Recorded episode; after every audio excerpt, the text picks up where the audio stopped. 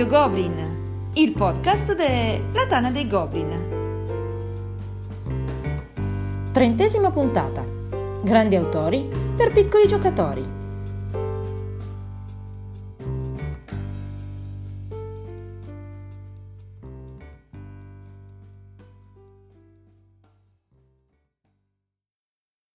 Un saluto a tutti e benvenuti a questa nuova puntata di Radio Goblin, il podcast della Tana dei Goblin. Questa sera abbiamo ospiti eh, due autori eh, qualcuno li conoscerà per ovvi motivi che poi ci spiegherà Axelot come al solito, qualcuno magari li scopre stasera. Ho il piacere di presentarvi Carlo Emanuele Lanzavecchia. Ciao a tutti, buonasera. L'autore di, eh, adesso qua sbaglio sicuramente la pronuncia, Feurdraken. Giusto. Ale, Die Gemis Volle Drakenole. Va benissimo c'è sempre il Draken da qualche parte. Thematic, questo l'ha scelto più facile il titolo. Wagomino, Ziuk, ma io sono, ho un, so subito una domanda. Acrobat, vedo che non ce l'ha nessuno, ma ha vinto un premio.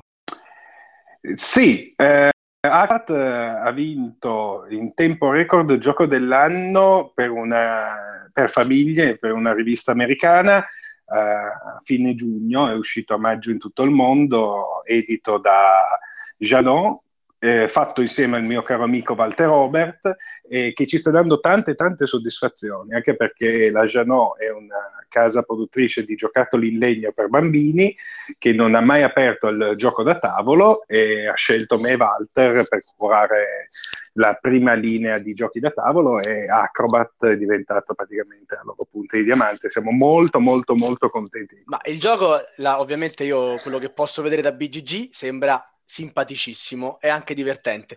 Dal poco che si può giudicare, io eh, insomma invito i nostri ascoltatori ad andarselo a guardare su Board Game Geek. Beh, io confermo perché l'ho giocato, l'ho visto a Norimberga, ovviamente sono andato subito a spiare, l'ho giocato e mi sono divertito tantissimo, anche io lo raccomando. E di chi è questa voce? Del secondo Carlo, perché ovviamente non ci possiamo far mancare un'omonimia fra i nostri ospiti.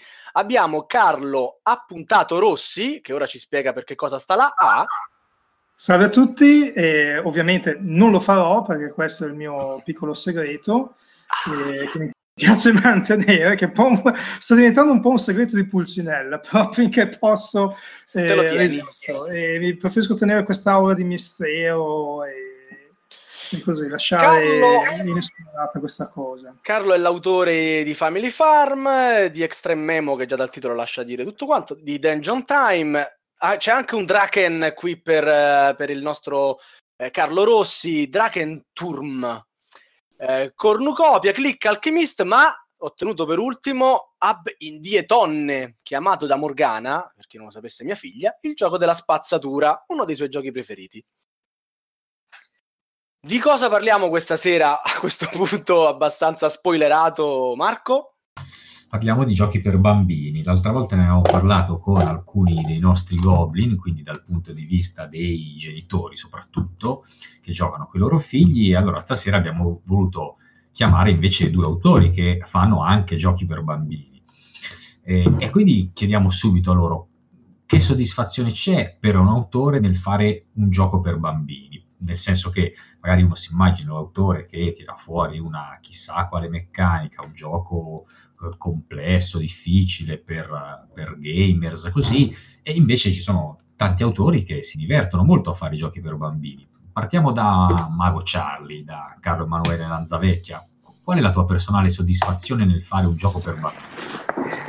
La mia soddisfazione principale è che mi piace, semplicemente giocare a questa tipologia di giochi. Sono, io mi sono approcciato circa ormai 12 anni fa al gioco da tavolo moderno. Ho cominciato a provare i vari tipi di giochi da tavolo più, più, più, più lunghi, meno lunghi, filler, non filler.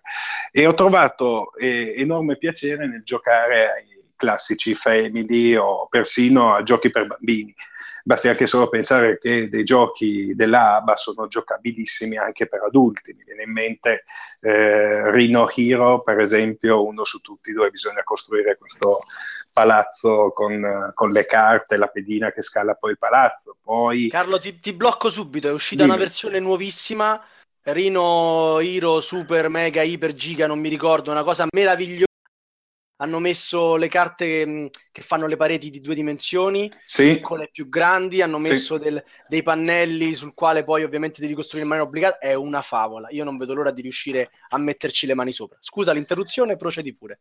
No, no, figurati, è fatto bene perché è la nuova versione che è stata presentata la scorsa Norimberga eh, dalla ABA che espande il concetto di Rhino Hero, che era un giochino piccolo, tascabile, a 14 euro usciva al pubblico, adesso questa versione già più complessa nei, nel, nella componentistica e fa diventare veramente un enorme palazzo, è un gioco molto, molto, molto divertente. Basta anche pensare a un altro della ABA come Heiertanz, che è il gioco delle uova, cioè in poche parole, giochi per bambini che a me sono piaciuti molto.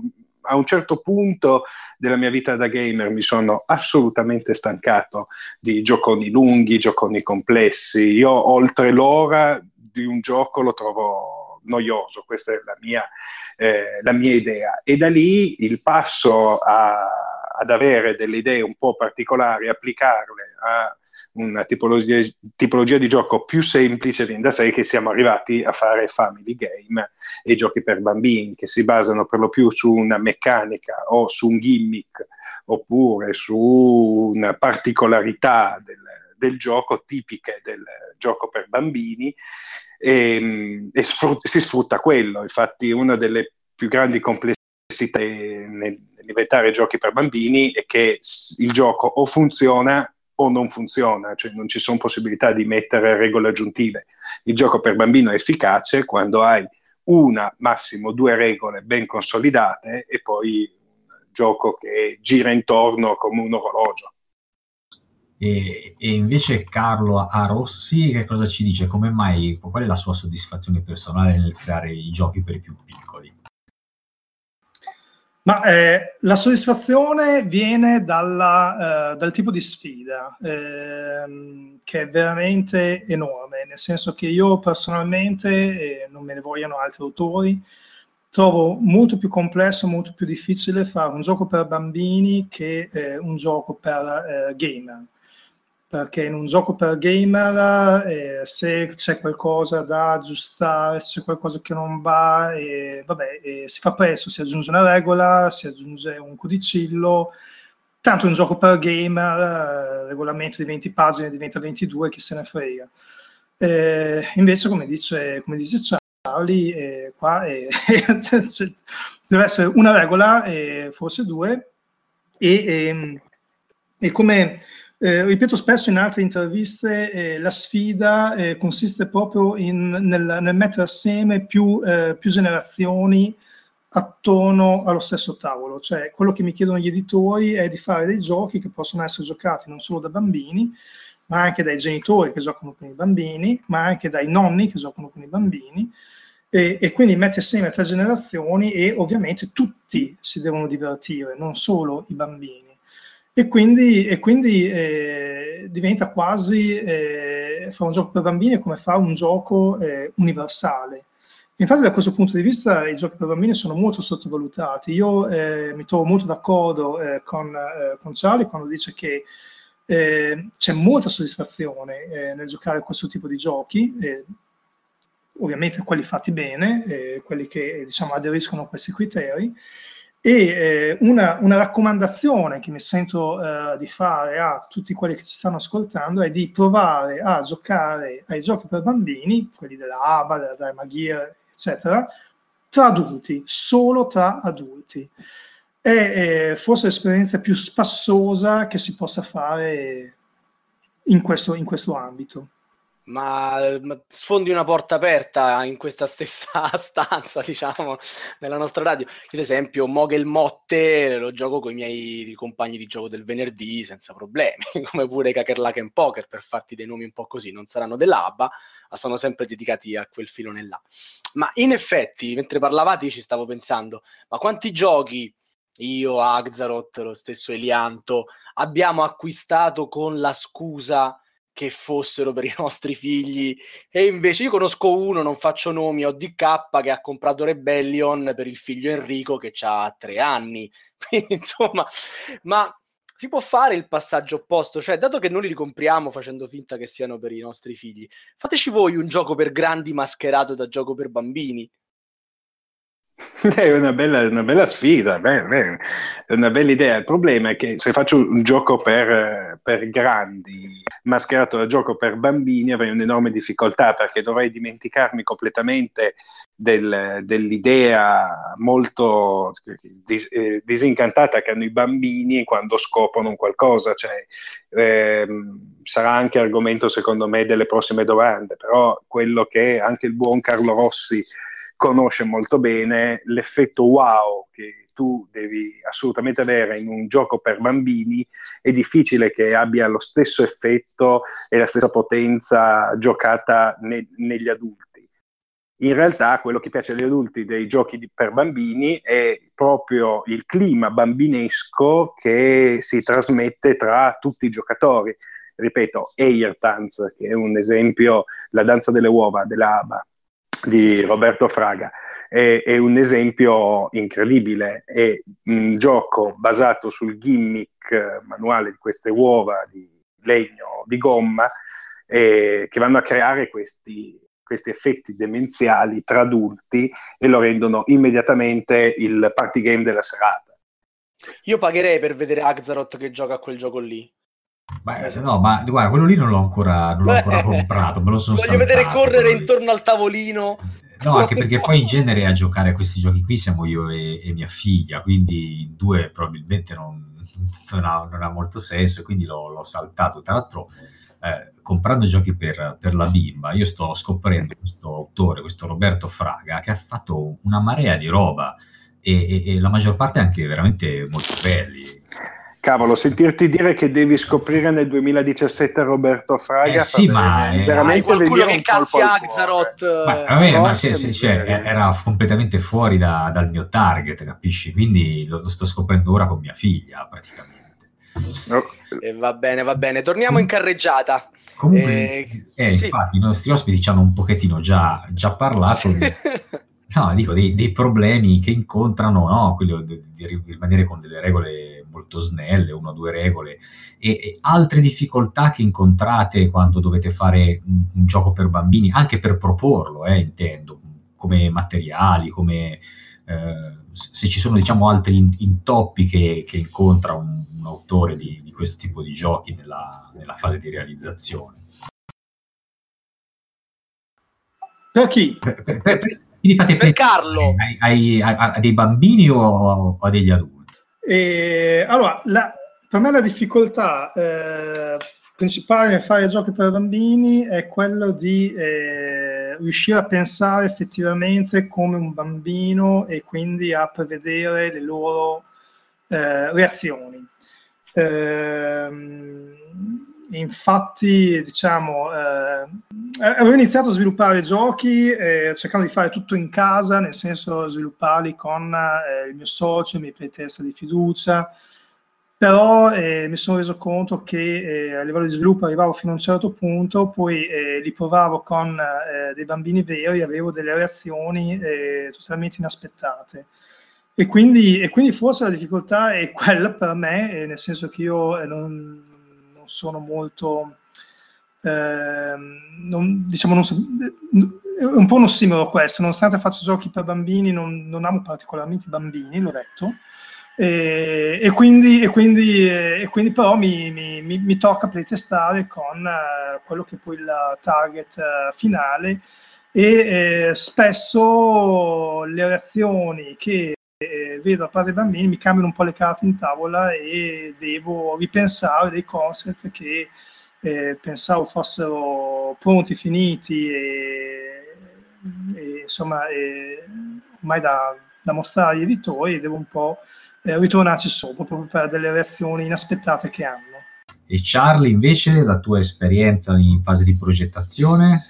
Ma io eh, inizio subito dicendo una cosa, che non sapevo questa, questo lato di erode di Carlo Rossi, che sinceramente mi rincuora sul fatto che a lui non facciano impazzire i bambini, perché come pochi sanno il mio nickname Mago Charlie deriva dalla mia eh, grande passione che ho per la magia, ho fatto il questi anni e ho fatto dieci anni di feste per bambini durante il periodo universitario del liceo. Ma, ma, ma, perché dovevi mantenere gli studi, vero? Perché, sì, e, e, vi dico che dopo dieci anni di feste per bambini, quei adorabili mostriciattoli, eh, vabbè, e mi trovo a fare giochi per bambini, quindi anch'io sono abbastanza stranito in questa posizione. Ma forse mi vengono e mi vengono bene perché eh, probabilmente ho la loro pigrizia nel non accettare troppe regole, quindi regole io dopo un po' mi, mi, annoio. Per esempio, giochi di carte dove bisogna fare combo di effetti, pensare a che effetti puoi mettere uno dietro l'altro, però se gioco prima, dopo un po' mi annoio. Per me il gioco deve essere più lineare, ci devono essere delle regole ben solide, semplici, eh, che vi fanno portare da A a B secondo una certa maniera e, e seguo quelle. Poi la, la, la vera e propria difficile per bambini, qui Car- Carlo sicuramente è dalla mia parte, è proprio la creazione del prototipo. Infatti buona parte dei giochi per bambini più complessi nelle cosiddette big box eh, le, li ho sempre sviluppati insieme, insieme, a Walter, che è un um, grandissimo autore di giochi che riesce sempre a mettere le pezze nei punti giusti, è un grandissimo artigiano perché eh, creare fisicamente il prototipo per un gioco per bambini vuol dire che tu crei già un uh, che i, che i bambini giocano immediatamente, perché forse non tutti lo sanno, ma le grandi case editrici testano internamente il prototipo e poi lo lasciano nei kindergarten, negli asili e vedono le reazioni dei bambini. Fighissimo. Questa è una cosa che molti non, non conoscono, anche perché ci sono autori eh, nost- carissimi nostri amici che fanno dei veri e propri gioconi e il più delle volte vanno con dei prototipi su carta. Quello per gente che inventa giochi per bambini è praticamente impossibile perché un gioco viene giocato un giorno dai bambini dopo si rilasciano gli stessi giochi che hanno giocato il giorno prima e si vede quali vogliono rigiocare subito. Quindi le, le pedine devono essere delle vere pedine. Se devi già mettere delle illustrazioni, anche brutte, però devono far capire qual è il tema. È difficile trovare un gioco per bambini che può essere visto come, come, come un astratto, oppure un gioco per bambini che aveva una meccanica e poi è stato rivestito ma si trovano sempre solo giochi per bambini le cui meccaniche sono studiate apposta per un determinato tipo di tematizzazione. Poi si può cambiare, si può cambiare il personaggio, cioè nel mio per esempio eh, eh, il prototipo non erano eh, dei draghi che volavano e prendevano eh, i, i rubini de, dal vulcano. Erano degli gnomi che giravano intorno a un vulcano che, spu- che sputava gemme dorate. Quindi siamo sempre lì, però era ben tematizzato e i bambini che l'hanno provato l'hanno provato con quel tema. Chiaro. Ehm, restando sempre nell'ambito delle meccaniche, abbiamo notato che, soprattutto nella fascia, quella che va tra i 4 e i 6 anni, ehm, si sfrutta tantissimo quella della memoria. Eh, diciamo che la, il fatto di eh, si memorizzare abusa, si, abusa. si abusa, sì, vabbè, non volevo dirlo così brutto, sembrava quasi una scappatoia, una via d'uscita comoda. È così, è una scorciatoia come ci vuole far capire Axaroth oppure no, è proprio capire, bambini... io ho provato un bel po' di giochi in quella fascia d'età lì cioè, e, e, dopo un po' ti fracassa oh, no.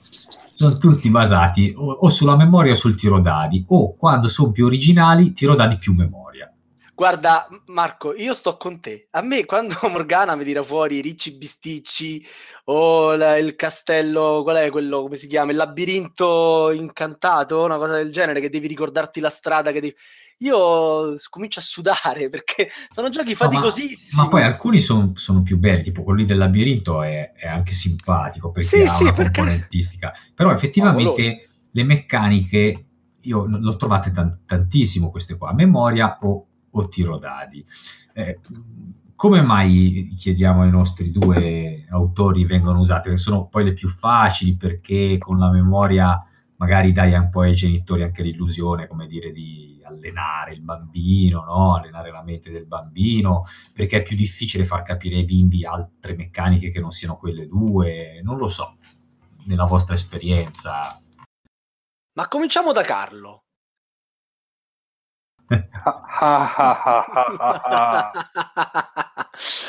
Ma avete detto che uno è Carlo, l'altro è Charlie, era facile, dai, su, non era, ah, okay, allora, allora... Non era un trabocchetto così...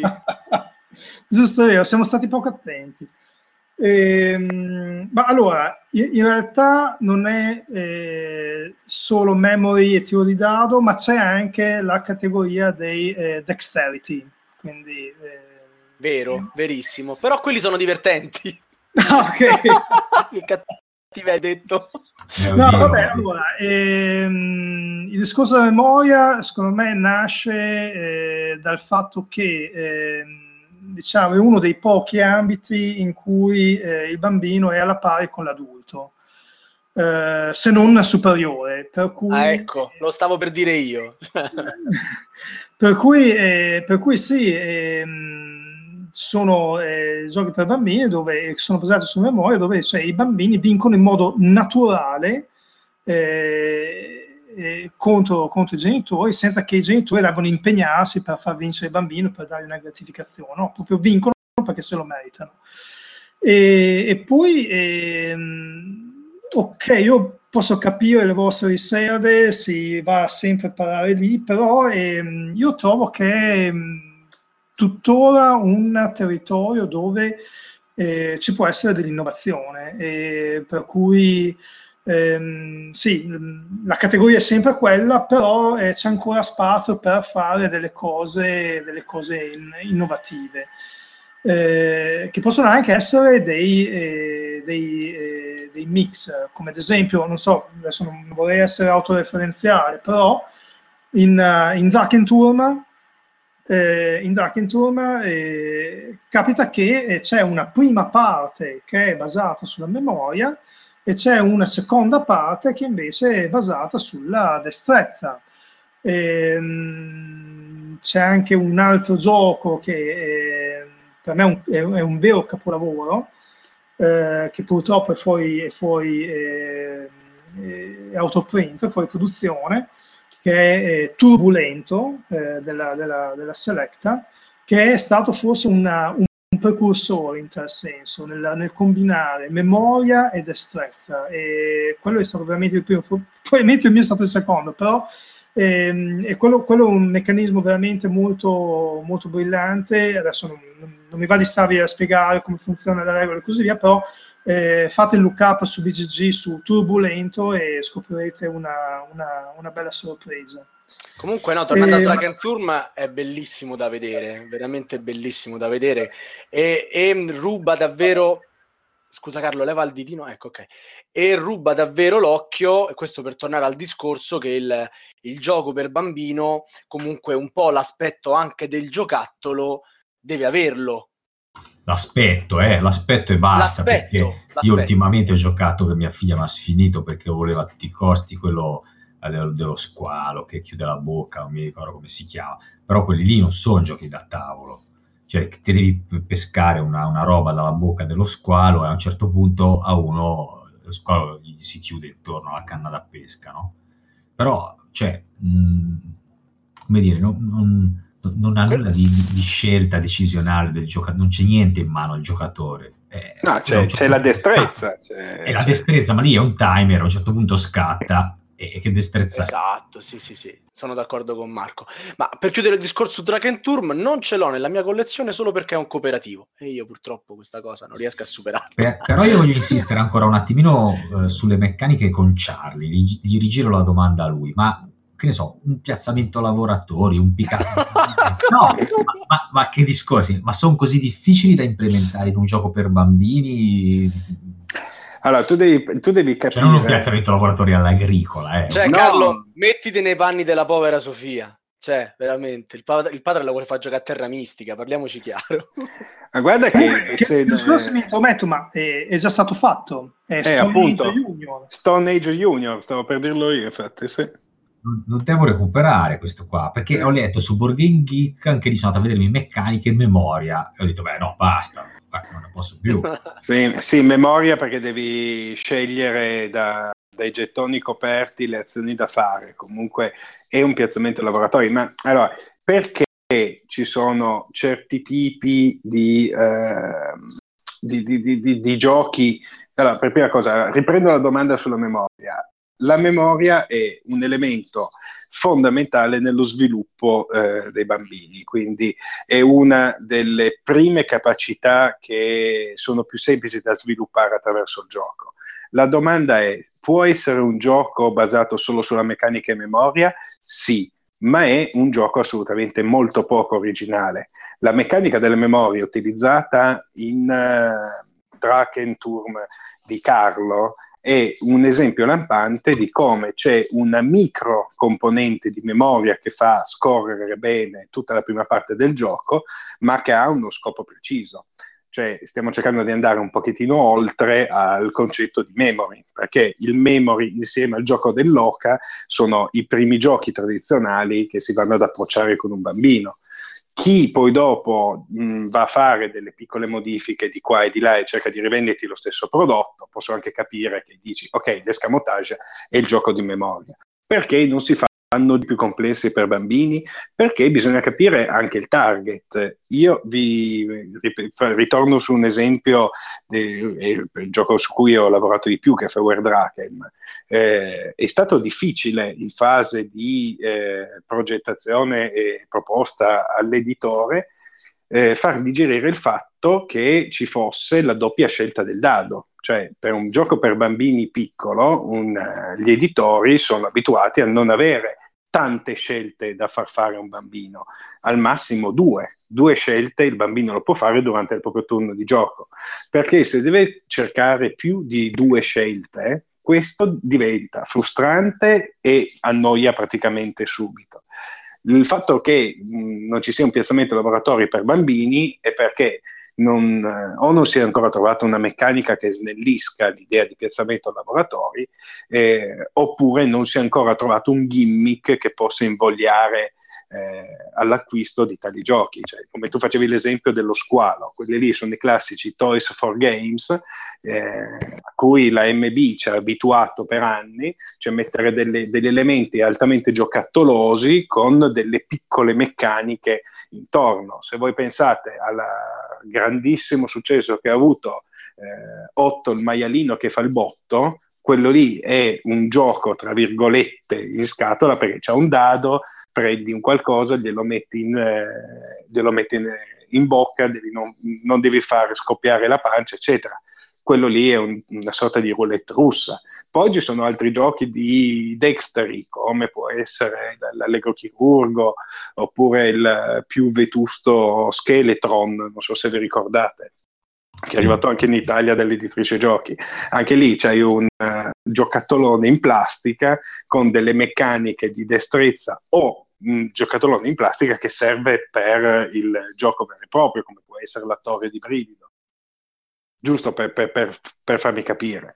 Poi... Ma sì, ma rimaniamo un attimo sui giochi. Cioè, noi a questo eh, punto abbiamo anche la curiosità di chiedervi, cominciamo da Mago Charlie che, che stava parlando, eh, così magari finisce anche quello che, stava, che ci stava dicendo. Fateci tre titoli che secondo voi per eh, ragazzini, bambini di insomma intorno ai sei anni a casa di un giocatore da tavolo, da tavolo non devono assolutamente mancare.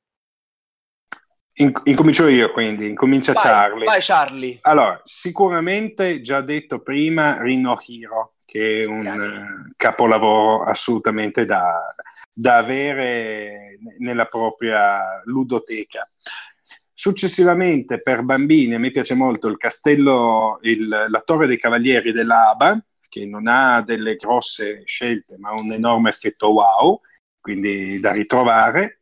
E poi eh, dirne solo tre dura, eh. obiettivamente dura. Pot- potrei, ma n- non lo metto nella lista, Gino Pilotino, che è un capolavoro di, di gioco, un capolavoro, non c'è nulla da dire. Eh, ma secondo me uno... Eh, per esempio, il, La notte dei maghi, mi viene in mente perché ce l'ho qui davanti, un capolavoro della Drema Gear, uscito nel 2005, che sfrutta l'idea del, dei gettoni su un tavoliere che devono essere spinti e bisogna far cadere i gettoni nella parte centrale del tabellone tutto questo viene fatto eh, al buio completo, quindi bisogna spegnere la luce nella stanza e aggiungere pian piano i gettoni finché non ne fai cadere qualcuno e quindi senti nel buio un gettoncino che cade, allora sai che il tuo turno è finito. E, è geniale, è un gioco veramente geniale della Dragon, della Drema Gear eh, da trovare. Adesso stavo cercando se c'era il titolo italiano perché è NAC de, Derma Gear, ma non mi ricordo il titolo italiano com'era, adesso lo trovo. Ah, La notte dei maghi, La notte dei maghi. Perfetto, Carlo? Beh, eh, io invece Gino Pilotino ce lo metto, eh, Gino Pilotino su tutti, su tutti. Io mi ricordo ancora ce l'ho, ce l'ho, quando, quando, sono stato, quando, sono stato, folgorato da, da, da, quel gioco che non conoscevo è stata un'occasione molto particolare, ero eh, invitato da, da Faidutti al suo Ludopathic Gathering e ho notato dei bambini che ci stavano giocando.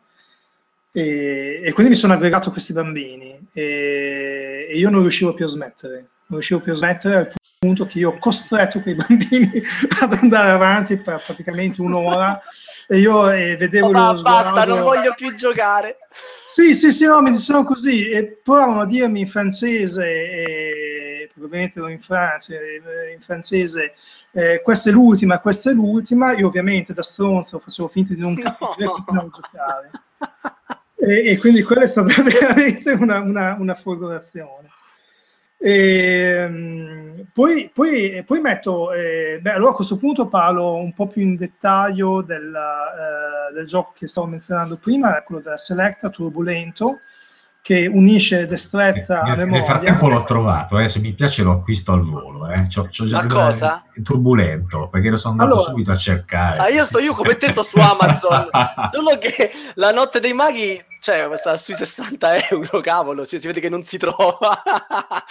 no, ma fare... lo trovi, lo trovi. Uso privato di mezzo pubblico, capito? Scusa Carlo, continua. No, comunque, giusto per spendere due parole su Turbolento, praticamente eh, si gioca dentro la scatola, dentro la scatola ci sono delle, dei dischi eh, eh, convessi, ok? E praticamente eh, questi, in questi dischi eh, c'è un adesivo che rappresenta un animale diverso, si gira una carta che rappresenta uno dei, invento, 12 animali che sono eh, rappresentati da questi dischi convessi e cosa bisogna fare? Bisogna lanciare dall'alto una eh, pallina di legno, cercare di colpire il bordo della, eh, della pedina convessa in modo da farla girare. E, e, già qua c'è la prima parte geniale, nel senso che eh, uno può dire, vabbè, eh, la faccio cadere dall'alto, però mi avvicino il più possibile in modo da essere il più possibile preciso. Ma se tu ti avvicini troppo, poi la pallina non ha nel cadere la forza necessaria per eh, ribaltare eh, la pedina. Quindi questo in questo senso è autobilanciante. Tu devi per forza metterti a una certa altezza perché, per far avere la forza necessaria a far girare la, eh, la pedina. Uh, si va avanti così, quindi man mano eh, ci saranno queste, questi, questi dischi che rappresentano animali che verranno man mano coperti, solo che nel mazzo gli animali sono rappresentati più volte. Quindi cosa succede? Succede che quando si gira la carta di un animale che non si vede in plancia, significa che è uno di quelli che è già stato coperto. e quindi bisogna ricordarsi dove sta, perché quindi la sfida non è più nel ribaltare la pedina, eh, diciamo a faccia in giù, ma nel ribaltare la pedina a faccia in su ricordandosi dove era quell'animale.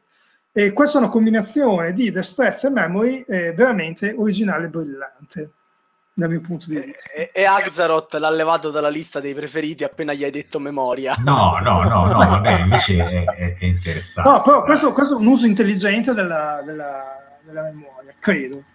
Uh, e poi l'altro, ehm, l'altro gioco che io metterei nella lista assolutamente da avere è Burgritter, che, che non so se è lo stesso che intendeva eh, Carlo, perché praticamente eh, tra, tra eh, Ritter, eh, Burg e Draken eh, ci sono miliardi di giochi che condividono le stesse parole, però in questo caso è un cooperativo, quindi eh, uno di voi non lo, non lo prenderà, probabilmente sì, io. io, io, io. Però è un cooperativo spassosissimo perché eh, praticamente il gioco è un dexterity, bisogna fare delle torri impilando degli oggetti, uno sopra l'altro, ma la particolarità sta nel come si prendono questi oggetti. C'è praticamente un elastico eh, cilindrico e eh, praticamente eh, a questo elastico sono attaccati quattro fili. Ehm, in un gioco a quattro giocatori, ogni giocatore tiene uno di questi fili e praticamente i quattro giocatori si devono coordinare eh, tra di loro in modo da allargare l'elastico eh, per poi calarlo sopra un pezzo da eh, sollevare, rilasciare eh, il, il, il, il, proprio filo in modo che l'elastico si chiuda, portare l'oggetto sopra una piattaforma e poi fare la stessa cosa con altri due o tre oggetti in modo da impilarli tutti uno sopra l'altro. Allora, eh, io ho, ehm, mi ricordo la prima volta che l'ho giocato, era una versione gigante, eh, presentata a Essen e, e, e, ed è stato strepitoso perché io l'ho giocato con il mio socio, che è una specie di eh, vulcaniano, assolutamente persona logica seria, e, e, lui eh, si indispettiva nel eh, vedere che stavamo perdendo perché io ho piegato in due da ridere e non riuscivo a ridere e quindi stavamo perdendo la partita perché, eh, perché non ce la potevo fare a, eh, a, a, impilare questi oggetti e più lui diventava serio più io ridevo e quindi questo è stato un, un imprinting che, che, mi ha segnato, ce l'ho a casa e io tutte le volte che posso ci gioco. Ho trovato anche il nome in inglese ma lo diremo solo a fine puntata perché prima voglio cercare di comprarlo io. che no. infame! Tanto la puntata va in onda fra un mese. Hai voglia? Hai ragione. Posso... Castle Mi ci metto dentro. Castle Knights è il nome inglese. Sì, ma io ve lo dico subito, andate su BGG che ci sono 20 dollari, non andate a vedere su Amazon, perché Amazon è, è drogato dal fatto che se non ha listato alto aumenta il prezzo. Quindi comunque Castle Knight non me lo, Castle Knights non me lo ricordavo assolutamente un capolavoro, bravo Carlo che l'hai ricordato perché è un gioco geniale, geniale. Va bene, perfetto, dai. Allora passiamo un pochettino, visto che abbiamo parlato di tutti questi giochi, anche ai premi per questi giochi, al Kinderspiel de Jahres, non so se, se si dica così. Quindi ha il premio, penso, più famoso, più, più prestigioso anche per i giochi per, per bambini. Eh, il vostro rapporto con questo premio, io partirei qui da, da Carlo Rossi perché eh, penso che lui abbia un rapporto ancora un po' particolare con questo con questa onorificenza, Carlo. Sì, beh, io quest'anno eh, sono andato alla, eh, alla seconda nomination uh, senza vincerla. Uh, mi è andata bene così perché comunque il contendente, quello che ha vinto, eh, effettivamente è un titolo, eh, è un titolo molto forte. Ehm, mi ricordo che eh, invece la prima nomination, eh, quella che ho avuto con eh, Zuvabu, eh, un po' di annetti fa, mi stavo scontrando con, con un con praticamente un, una specie di mostro, una, che era il uh, Das Magische Labyrinth, il labirinto magico, da non confondersi con il labirinto della Ravensburg. Ce l'ho, ce l'ho, tu, ce l'ho tutti e due. Ah, è quello di cui parlavamo prima, no? Sì, quello... sì, sì, sì, con le ah, calamite. Okay. Quello con le calamite, le palline esattamente, sotto. Esattamente, sì, esattamente. Sì, sì. Ecco, quella, quella, quella, quel, quel, gioco è il classico gioco è veramente innovativo che esce eh, una volta ogni dieci anni e, ed è capitato di essere in nomination contro quel gioco lì che è un po' come non so, essere in nomination all'epoca contro eh, Catano contro Carcassonne e non, non, non c'è storia. Eh, diciamo che è comunque eh, molto bello esserci, molto bello essere per un po' eh, sotto i riflettori, quindi comunque la nomination è una cosa che a me personalmente dà molta soddisfazione. E, e, e niente. E... Se, se, ti può consolare, io ogni anno compro un gioco tra i nominati del, del Kinderspiel, cioè ogni anno per, per, mia figlia compro un gioco e quest'anno ho comprato il tuo e non quello dei pinguini rotolanti. Perché, no, perché quelli proprio solo di destrezza dopo un po' secondo me vengono a noia. Invece quelli dove c'è qualcosina di più secondo me sono, sono un po' più longevi. Quindi ho, ho preso la, la foresta eh, incantata. E mi è misterioso anche. La foresta misteriosa, non so perché, perché no, so, ce n'è anche un altro forse che comunque la foresta misteriosa. Comunque lusingatissimo. No, comunque eh, adesso io non, uh, non, so se adesso eh, faccio un po', eh, non so, lo, lo sbuffone, però io prima o poi lo vincerò. Là. Oh, e vai, alla grande. Eh, ci, ci, cre- è solo una questione di tempo Spero di vivere molto a lungo. e quella volta Mago Charlie arriverà secondo e noi ci faremo un podcast. Ma sì, ma va benissimo. Guardate, io sono stato due volte al Spiel des Jahres nella lista dei raccomandati nell'arco di tre anni, quindi eh, sono sempre stato nella platea e basta, mai salito su quel palco. Secondo me, eh, io l'ho già detto in altre interviste scritte anche durante le nostre live con Teo. L'unico attualmente in Italia che può, secondo me, competere per quel, de, per, per quel premio è proprio Carlo. Io penso che prima o poi arriverà, eh, sicuramente più prima che poi, perché comunque come in questi ultimi 5 o 6 anni come riconoscimenti e premi per gli italiani non se ne sono mai visti così tanti. Eh, basta anche vedere che Colovini due anni fa con Leo, eh, quest'anno Carlo, il prossimo anno di sicuro di nuovo ci sarà un italiano nel Kinder Spiel des Jahres, ma soprattutto anche allo Spiel Jahres, eh, attenzione, cioè non, voglio limitarmi solo a quello, cioè la scena dell'autore, de, degli autori in Italia, grazie a Dio, sta incominciando ad avere un pochettino più di peso e uno dei titolati è sicuramente Carlo e secondo me avrà la sfiga di vincere lo Spiel des Jahres, non il Kinder Spiel des Jahres. Quello lì posso vincerlo io se possibile. Ma infatti sul Kinder secondo me ce lo giochiamo alla pari. Io sono lesincretissimo delle tue parole, ma eh, la giochiamo veramente alla pari. Non credo, dai, no, adesso... È no, una scaramanzia prepartita no, questa. Io, eh, io, lo dico, io, lo dico, sempre.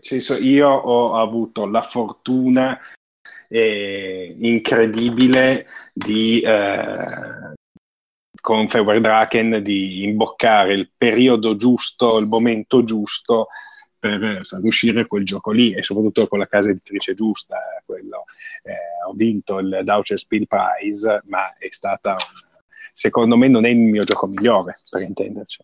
Eh, mi, mi, ci sono trovato ed è andata molto molto bene. Speriamo, chissà, eh, sarebbe anche bellissimo riuscire a trovarci in una finale in due. Ecco, quello sarebbe più divertente.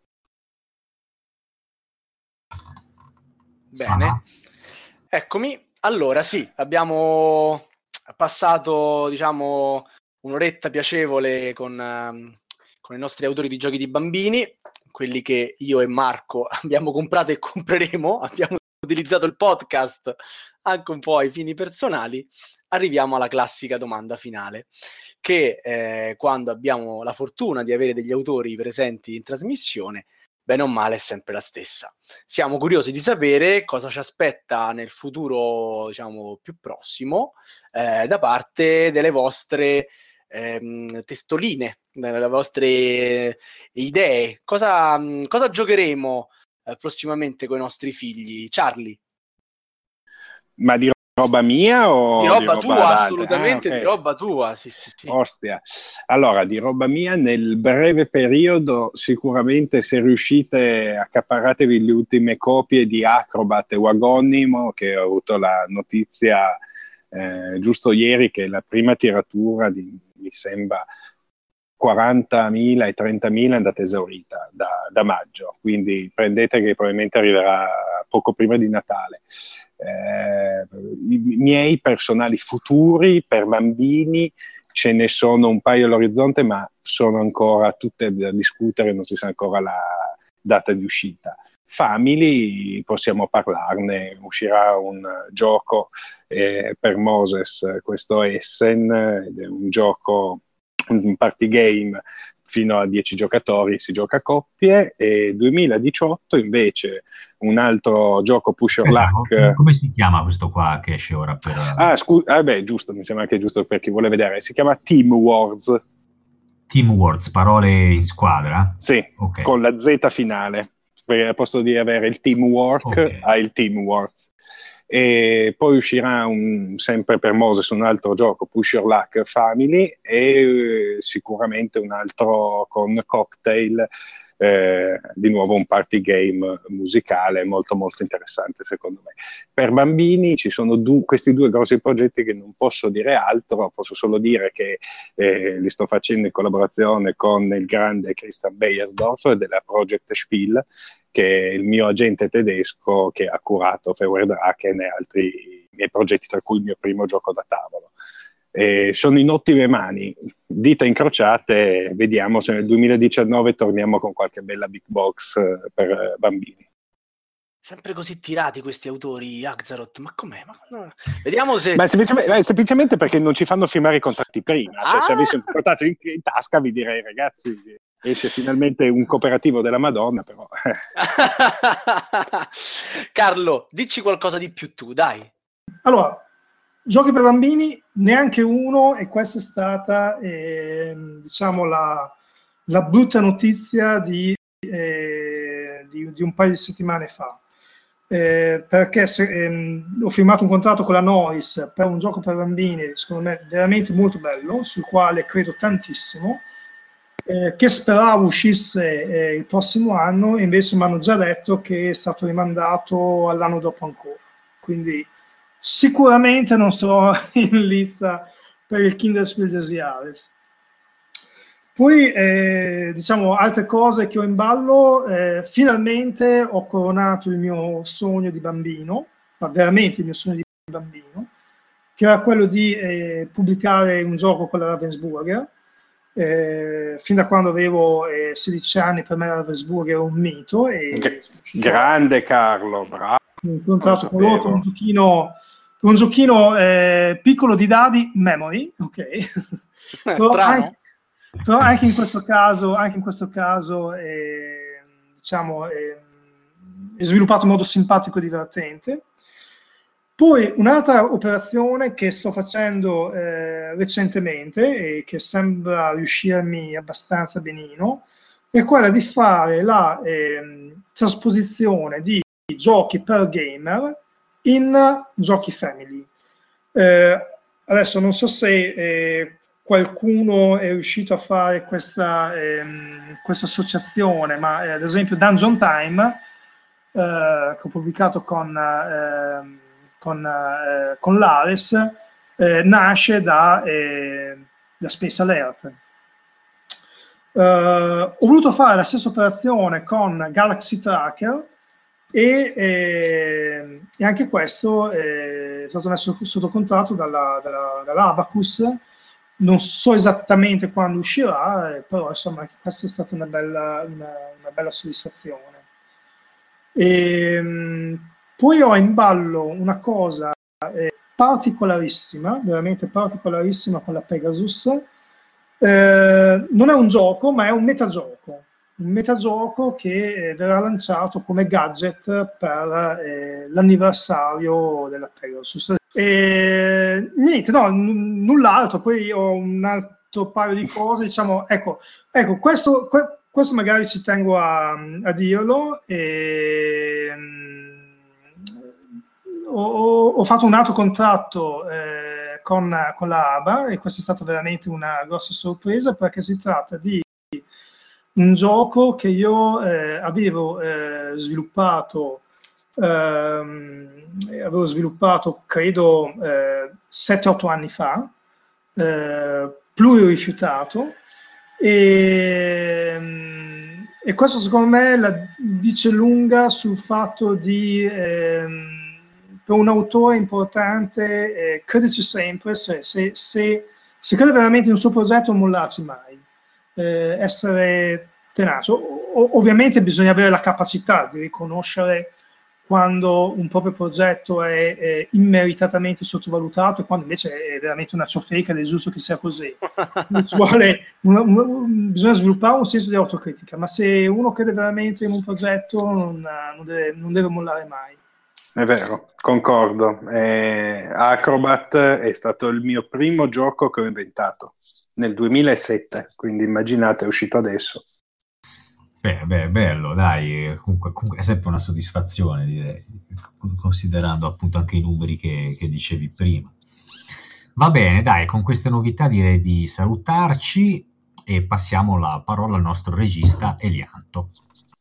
Un saluto a tutti, come sempre io vi ricordo i modi per contattarci, per eh, mandarci dei commenti su questa puntata o magari proposte, idee per le prossime, ovvero via mail a podcast.goblins.net o sul forum sul sito www.goblins.net.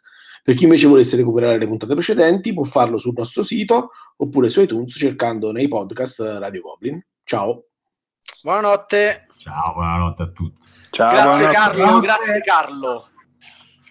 Grazie a voi, si sono divertiti. Okay. Spero che si sono divertiti anche le persone che ci ascoltano.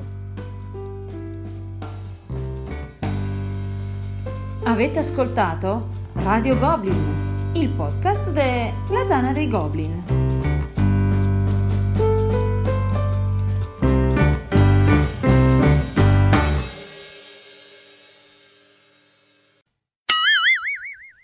Parlando di, con autori di giochi per bambini, io ho un'altra domanda che mi assilla da tantissimo tempo e alla quale non ho ancora trovato una risposta. Mm. Ci ho anche scritto un articolo in Tana di una giocata con mia figlia, risultato incerto, mia figlia se perde si incavola e io ho il dubbio, la faccio vincere oppure no, la vittoria se la deve sudare. Mago Charlie, tu che fai? La lasci vincere o la vittoria se la deve sudare? Eh, allora, partendo dal fatto che io non ho bambini, ho meno male, grazie a Dio, pochissime occasioni di avere un contatto con i bambini, se non durante le fiere, dove devo sorridere di fianco al, a, praticamente alla riproposizione di un mio gioco da tavolo in versione gigante. Eh, detto questo, penso che far vincere non è la strategia adatta, perché se il gioco è fatto bene, quando un bambino perde ha la voglia di riuscirci e quindi di ricominciare. Un gioco per bambini studiato bene e disegnato bene non crea la frustrazione del bambino che si arrabbia quando perde. Gli lascia comunque un'esperienza e la voglia di riprovare. Quindi no, non fate finta di perdere e non fate vincere i bambini, soprattutto ai giochi ben fatti, i nostri. Mi sospettavo. Eh dai. Carlo? Guarda, è un, stata una bellissima risposta, non ho veramente null'altro da, da aggiungere, sono concorde al 100%.